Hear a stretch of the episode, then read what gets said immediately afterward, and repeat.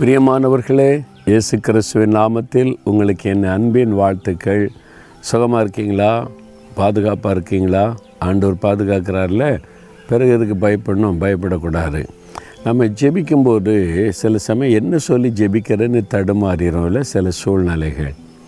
ச- தாவீது நிறைய காரியங்களை சங்கீதத்தில் அழகான ஜெபமாக எழுதி வச்சிருக்கிறார். அவர் துதிக்கிறது மாத்திரம் இல்லை ஜெபிக்கிறது.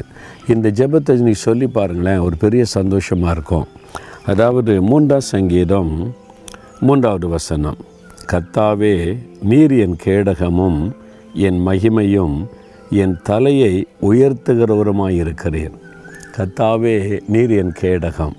கேடயம் தான் நம்மளை பாதுகாக்கிறதில்ல யுத்த களத்தில் போர் வீரர்கள் கையில் வச்சுருப்பாங்கல்ல எதிரி தாக்குனா தன்னை பாதுகாத்து கொள்ள ஆண்டவர் நமக்கு பாதுகாப்பு. அதனால் என்ன தாக்குதல் வந்தாலும் அவர் உங்களுக்கு கேடயமாக இருந்து தாங்கி கொண்டு உங்களை பாதுகாப்பார்.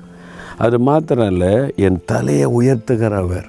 வேலை செய்கிற இடத்துல உங்களை உயர்த்துவார் பிஸ்னஸ் பண்ணுற இடத்துல உங்களை உயர்த்துவார் படிக்கிற இடத்துல உங்களை உயர்த்துவார். உங்களை உயர்த்துகிற தேவன். அதை சொல்லி நீங்கள் ஜெபிச்சு பாருங்கள் நீர் எனக்கு கேடயம் எனக்கு மகிமை என்னை உயர்த்துகிறவர். அப்படி சொல்லி சொல்லி துதித்து பாருங்களேன். அப்படியே ஆண்டவர் செய்வதை நீங்கள் பார்ப்பீங்க. இன்றைக்கி சொல்லுங்களேன் நீங்கள் எனக்கு கேடக ஆண்டவரை இயேசுவே நீர் என்னை பாதுகாக்கிற கேடகமாக இருக்கிறீங்க ஸ்தோத்திரம். என் தலையை உயர்த்துகிற தேவனாக இருக்கிற ஸ்தோத்திரம்னு சொல்லி ஜெபிச்சு பாருங்கள் அது நடப்பதை நீங்கள் காண்பீங்க.